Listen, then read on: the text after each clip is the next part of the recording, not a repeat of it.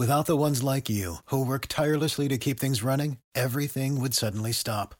Hospitals, factories, schools, and power plants, they all depend on you. No matter the weather, emergency, or time of day, you're the ones who get it done. At Grainger, we're here for you with professional grade industrial supplies. Count on real time product availability and fast delivery. Call clickgrainger.com or just stop by. Grainger for the ones who get it done.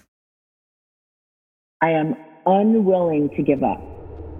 That I will start over from scratch as many times as it takes to get where I want to be. I want to be. You just want to make sure you will get knocked down, but just make sure you don't get knocked out. Knocked out. So your only choice should be go focus on what you can control. Control. Control. Hi everyone, and welcome to the Kara Goldin Show.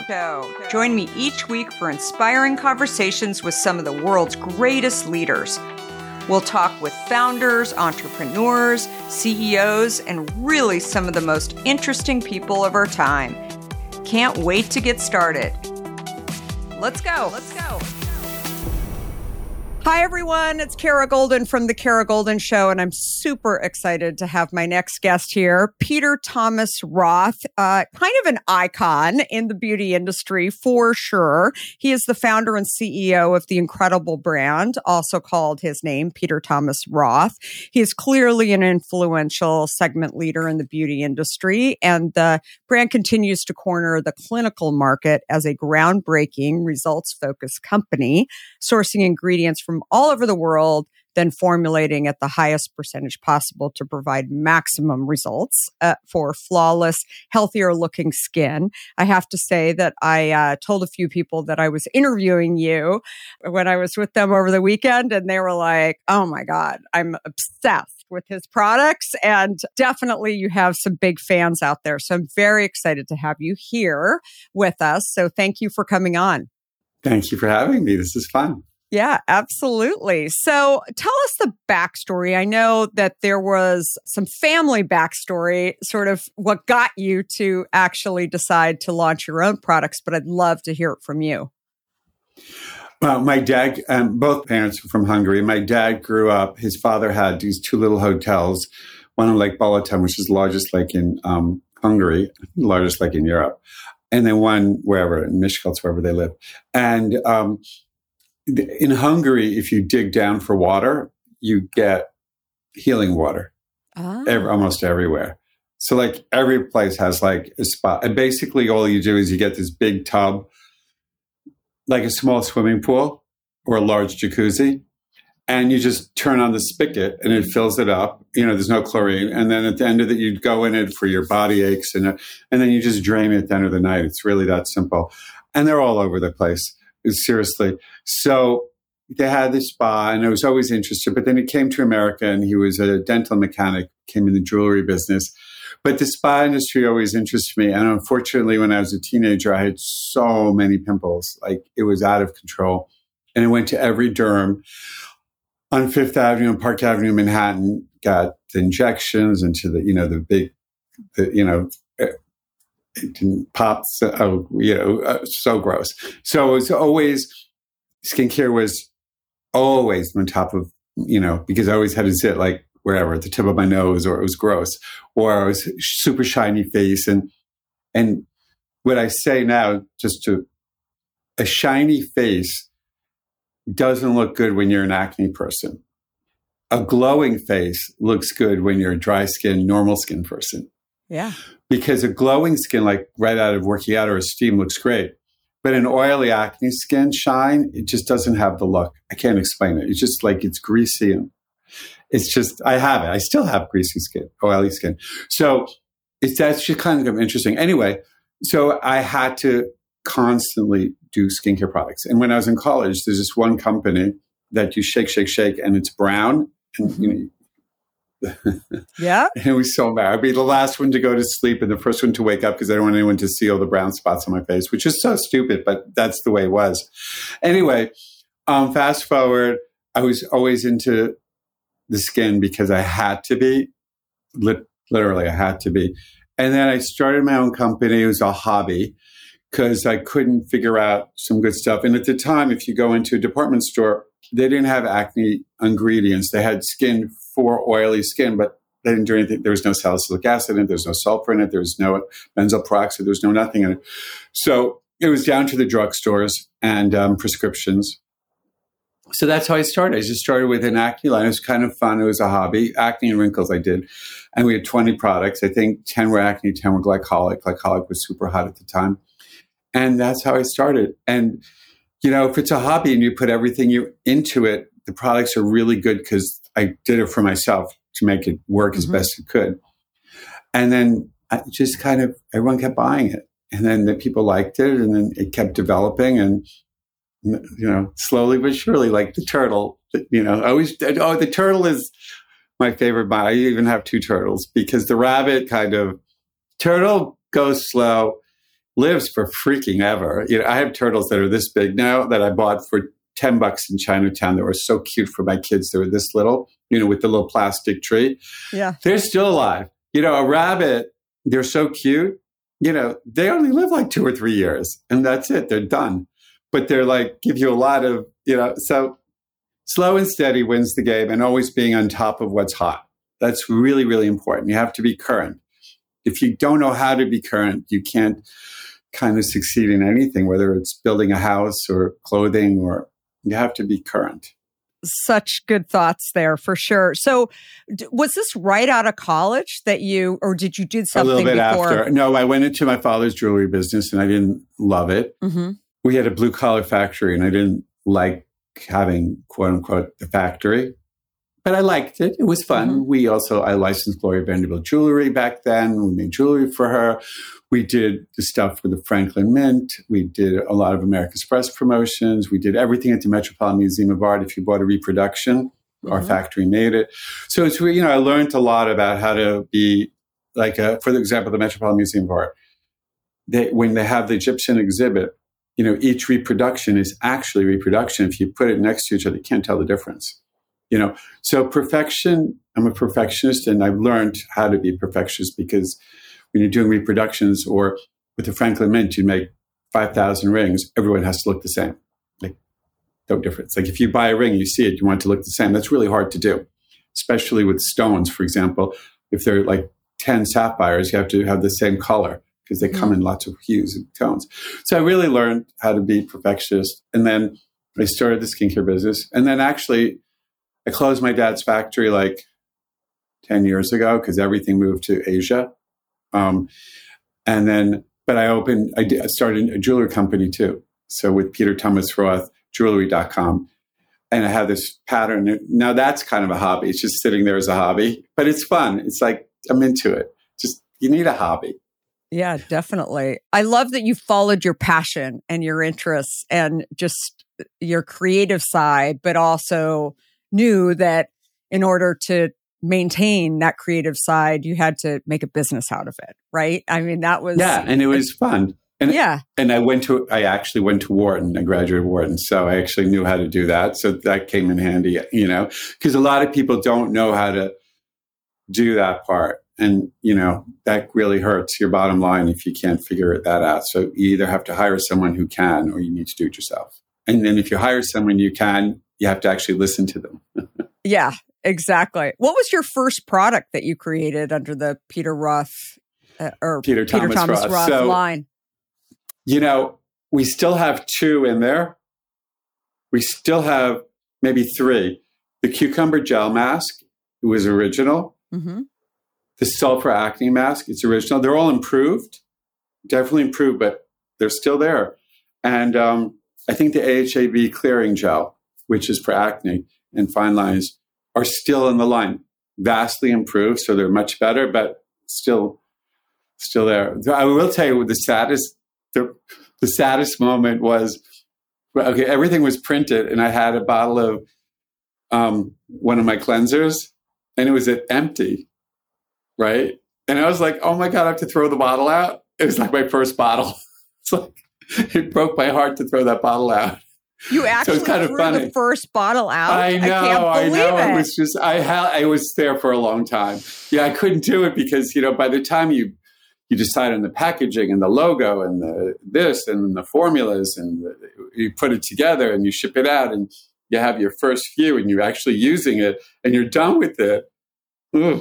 It's like, you know, when you get a new pair of shoes, you hate to throw out that box, Yeah. but you have to throw it out. It has to go.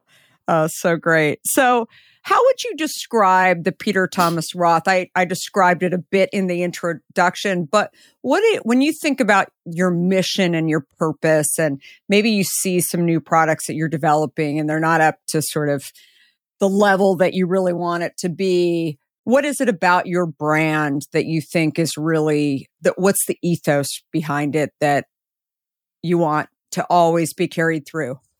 So interesting you said that. Being a perfectionist and coming from a manufacturer, jewelry manufacturer, whose customers were very demanding, like the quality control at the time at the Franklin Mint and um, the Metropolitan Museum was really high, like as high as I would say Tiffany and Cartier would be. Like, you know, you go in there, the pieces are perfect, you know, as they should be, but a lot of them aren't. So at the beginning, it was difficult working with other labs and getting what I wanted because they give you one or two submissions, you know, and then you want to tweak it. It doesn't feel right. You want to put more ingredient in it. Doesn't smell right. Just doesn't absorb. There's a hundred things on the list. And, you know, they don't like to do it because it costs them money and they're chemists. So it became a problem, like a huge problem. So actually, we opened our own lab. So we manufacture everything ourselves. so in New Jersey. Um, and basically, I would say 90% of the products we manufacture, some we actually can't just because we can't do it. But the ones we can do, but even the ones we can, we actually sometimes sends the formula there and someone else puts it in the bottle or puts it together. So basically, right now, if, if I come up with a new product, and let's just say I want to put 30% peptides in it, and we want to put this base and this, you know, whatever the list is, it's like ordering food at a restaurant, I call it. And then the chef has to make it. So then they give it to the chemist, and that's their job. And then let's say it separates, like oil and vinegar. So then they go, oh, we have to take some peptides. That's okay. So we take a few peptides out. But then I don't want to take, if there's 30, then we go out to 29 and 28 and 27 until it works. Um, and sometimes we hit it on the nail in five, 10 submissions, and sometimes it's a year or two and it's like 300 submissions. It's hard. And let me explain why. First of all, it has to feel right. It has to have enough ingredients to work. It has to go into your skin to make it, you know, look good. You don't want to be super shiny or super matte, or you just, you know, it has to, and it, you don't want it to be, you have to put your makeup over it. Mhm. There's a whole list of things. Then you, you may not know it needs to go to. It's, I think it's called freeze thaw. So let's say you live in Alaska, and your new sunscreen that I gave you is sitting on your dashboard. It's going to freeze in your car overnight. So then in the morning, it's going to thaw. So that's a thing you have to do because otherwise it's going to separate, Hmm. right? And then it's going to come out like oil and vinegar. Or let's say you're in Texas and it's 110 degrees, or in, Las Vegas and it's on your dashboard, and you're going to lunch. Basically, it'll heat up to 120 degrees or whatever, ridiculous hot, you know. And then it also like could separate. So after you come up with the formula, you have to go through that process. It's it's actually like hard. And I will say one thing: if you get someone's product and comes out a little watery, give them a break. Just get the water out and take it. Just just because the formula wasn't perfect, but I'm sure it's good enough. You know, so don't freak out if there's a little water or something in someone else's formula. It shouldn't be in mine, That's but you never know.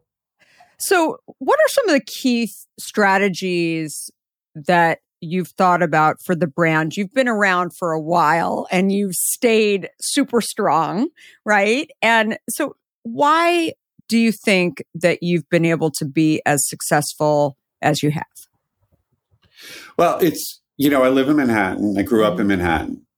And being in Manhattan, I think we're always on, like, everything is whatever's new and hot. Mhm. We're, we're just there. Just because if you live here and you're, and you're going out and doing things, you just know what's hot. You know Mhm. what clothes are hot or what cars are hot or what restaurants are hot.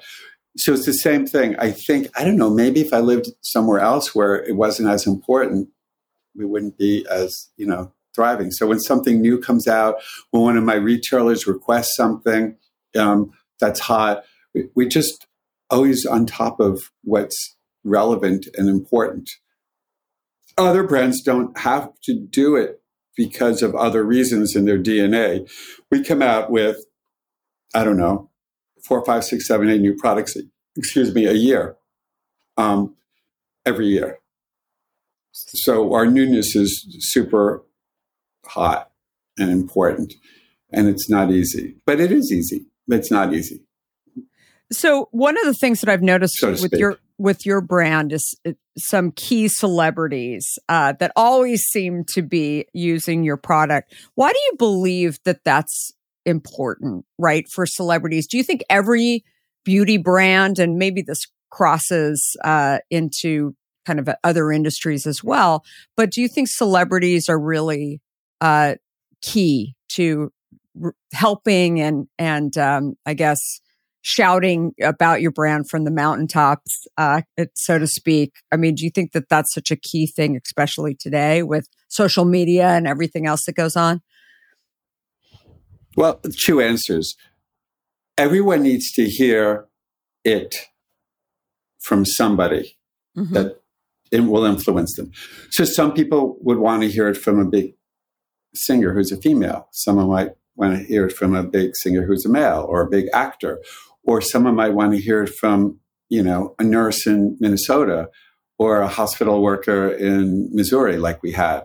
Uh, so everyone relates differently in social media, it's more about, you know, as you swipe up on your phone, just hitting the message. And some celebrities will hit home with me and others will hit home with you.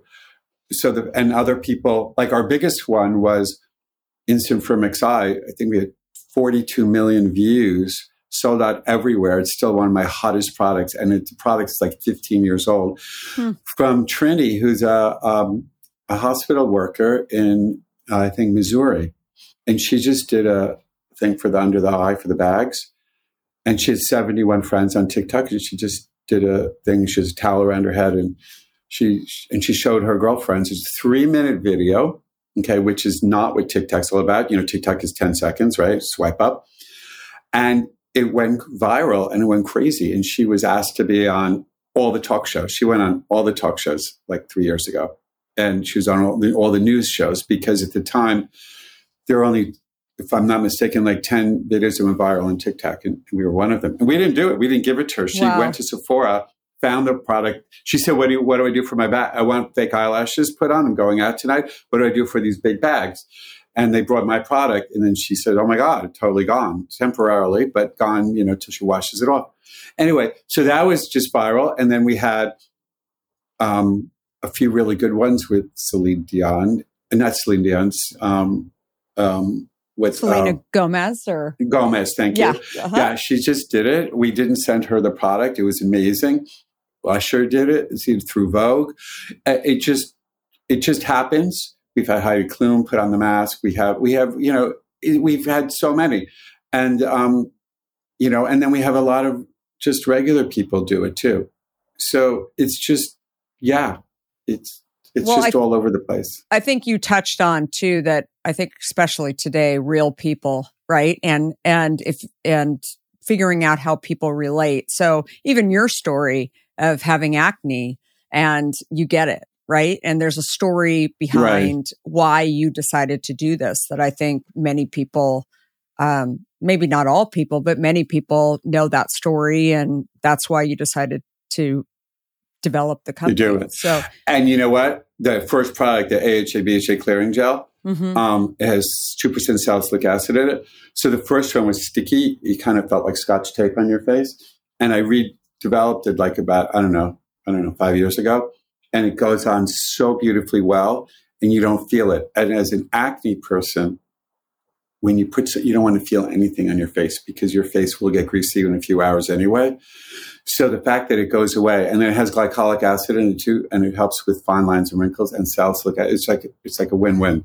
But yes, so like it took me to you know, actually want that feel. It's hard to get. A lot of companies come out with the stickiness, but yeah, and every company works differently. Like you said, some social, some are all on social media. Yeah, um, with celebrities, and it, it's it's just a mix. It's all good. There's nothing bad. you obviously have a a tremendous partnership with Sephora uh, that is. Um, you know, pretty incredible too. But do you think a brand needs to have kind of those anchors uh, to be successful today? I mean, obviously, direct to consumer is much bigger than it was when you first got going. Um, but it's, but do you think that you really do need to have um, the uh, the kind of big anchor, whether it's Sephora or maybe somebody else? I don't know who that would be, but Ulta, Ulta or yeah. I mean, is it Saks, pretty much Macy's, yeah. Bloomingdale's? But if you don't um, have those, is are there any products that you can think of like that maybe have eh, you know really done it? Yes. And so there's a few. Yeah, interesting.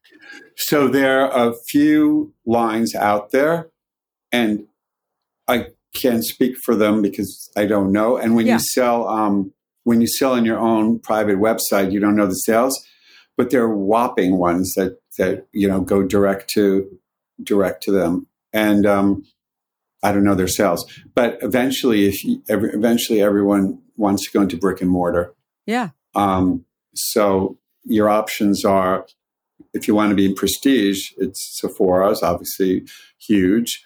Ulta is huge. There's QVC. There's um, all the department stores out there. And then if you want to go mass, then it's, you know, the drugstores. It's, it, you can't do both, you know. So tell There's me. Amazon.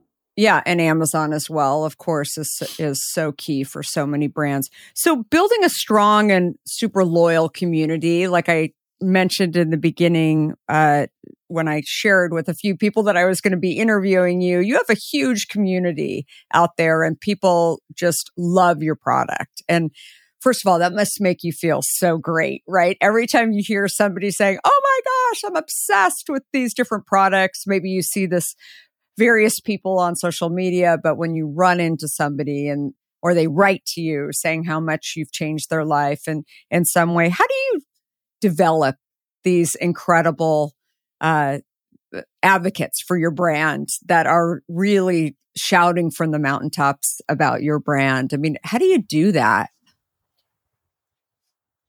So, two questions two on that. First is um, we sell to teens 30, 40, 50, 60, 70, 80, 90, 100 plus. We sell to men, women, we sell to all skin colors and tones, we sell to everybody. Um, we're in the retailers that support that, meaning one one retailer might be an older customer, one retailer might be a younger customer.